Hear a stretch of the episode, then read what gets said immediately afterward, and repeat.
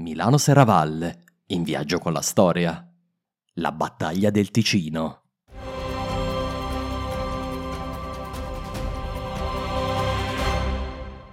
Siamo vicini ad uno dei fiumi più importanti del nord Italia, il Ticino, affluente di sinistra del Po, a lungo la frontiera tra il Lombardo-Veneto austriaco e il Regno di Sardegna della dinastia di Savoia. Eppure il Ticino è celebre anche per una battaglia, la prima delle tre T che generazioni di studenti hanno dovuto imparare a memoria. Ticino, Trebbia e Trasimeno. Annibale è il più celebre dei nemici di Roma. Figlio di Amilcare Barca, il principale nemico dei Romani durante la prima guerra punica, si dice che giurò con il padre di non aver mai pace prima della sconfitta dei Romani. Nel 219 a.C. iniziò la seconda guerra punica, che fu un po' la seconda guerra mondiale dell'antichità. Annibale, nel 218, ideò l'audace piano che lo portò in Italia. Lasciata Liberia, attraversò i Pirenei e il Rodano, combattendo ovunque contro i Galli, ma la sua sfida maggiore fu quella di attraversare le Alpi. Nessun grande esercito organizzato aveva mai tentato di farlo a memoria d'uomo. La traversata fu brutale per i cartaginesi. Migliaia perirono e in più occasioni i cartaginesi dovettero aprirsi la strada contro nemici in carne ed ossa, oppure contro ostacoli naturali come una grande frana che aveva bloccato la via. Dopo inenarrabili fatiche, i cartaginesi giunsero in Italia nell'ottobre del 218.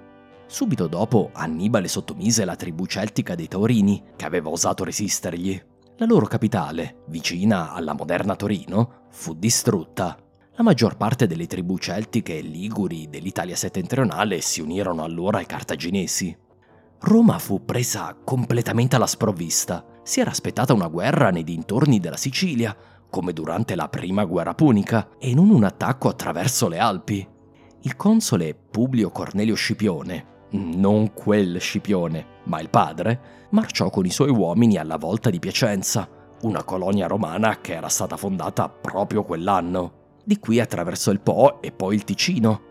Con l'obiettivo di trovare l'esercito nemico, Scipione guidò un folto gruppo di cavalieri e fanti in ava scoperta, forte di circa 10.000 uomini. Lo stesso aveva fatto però Annibale, con la differenza che la sua cavalleria, meno numerosa, era decisamente superiore a quella romana. Quando intercettarono i romani, i cartaginesi caricarono. Scipione fu ferito e le sue forze, sconfitte, furono costrette a ritirarsi oltre il Po, abbandonando la Gallia transpadana in mano cartaginese. Scipione attese rinforzi da Roma, ma in una rara battaglia invernale fu poi pesantemente sconfitto da Annibale nei pressi del fiume Trebbia, non sappiamo esattamente dove si svolse la battaglia del Ticino, ma il luogo più probabile è proprio dove passa l'autostrada, ovvero la valle del Ticino nei pressi di Pavia.